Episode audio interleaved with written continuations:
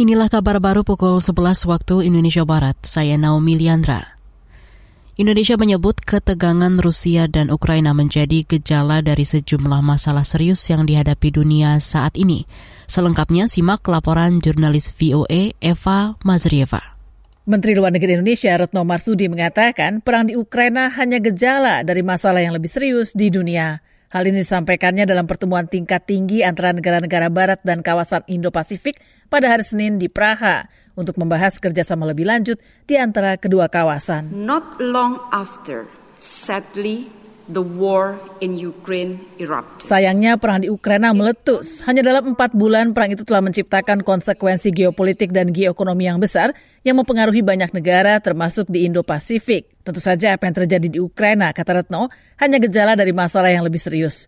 Defisit kepercayaan antar negara, zero-sum paradigm atau paradigma di mana orang menilai bahwa suatu situasi merupakan masalah menang kalah atau untung rugi, dan erosi penghormatan pada hukum internasional, tegasnya. Lewat Twitter, Retno Marsudi mencuit, mari kita bersama-sama menghidupkan kembali semangat multilateralisme, perdamaian, dan kolaborasi. Aliansi Badan Eksekutif Mahasiswa Universitas Indonesia mendesak DPR dan pemerintah membuka akses draft terbaru RKUHP ke publik sebelum disahkan di rapat paripurna. BEM UI mengingatkan pemerintah dan DPR transparan serta menjunjung tinggi partisipasi masyarakat saat menyusun peraturan perundang-undangan itu.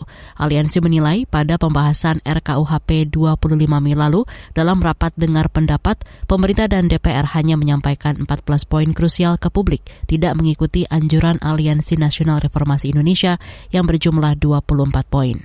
Untuk itu, BEM UI dalam aksi unjuk rasa kemarin mendesak pembukaan akses draft RKUHP lebih luas sebelum dibawa ke paripurna dan diundangkan pada Juli mendatang. Atlet angkat besi atau lifter muda Indonesia Luluk Diana Wijayana merebut medali emas di ajang IWF Youth World Championship 2022 yang berlangsung di Meksiko dini hari tadi. Luluk menjadi juara dunia di nomor 49 kg putri.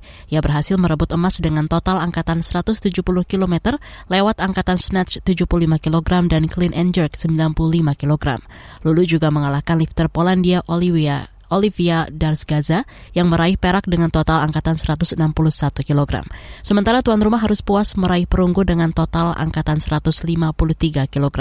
Kejuaraan dunia angkat besi remaja tahun ini diikuti 205 lifter remaja yang terdiri dari 115 lifter putri dan 90 lifter putra dari 39 negara.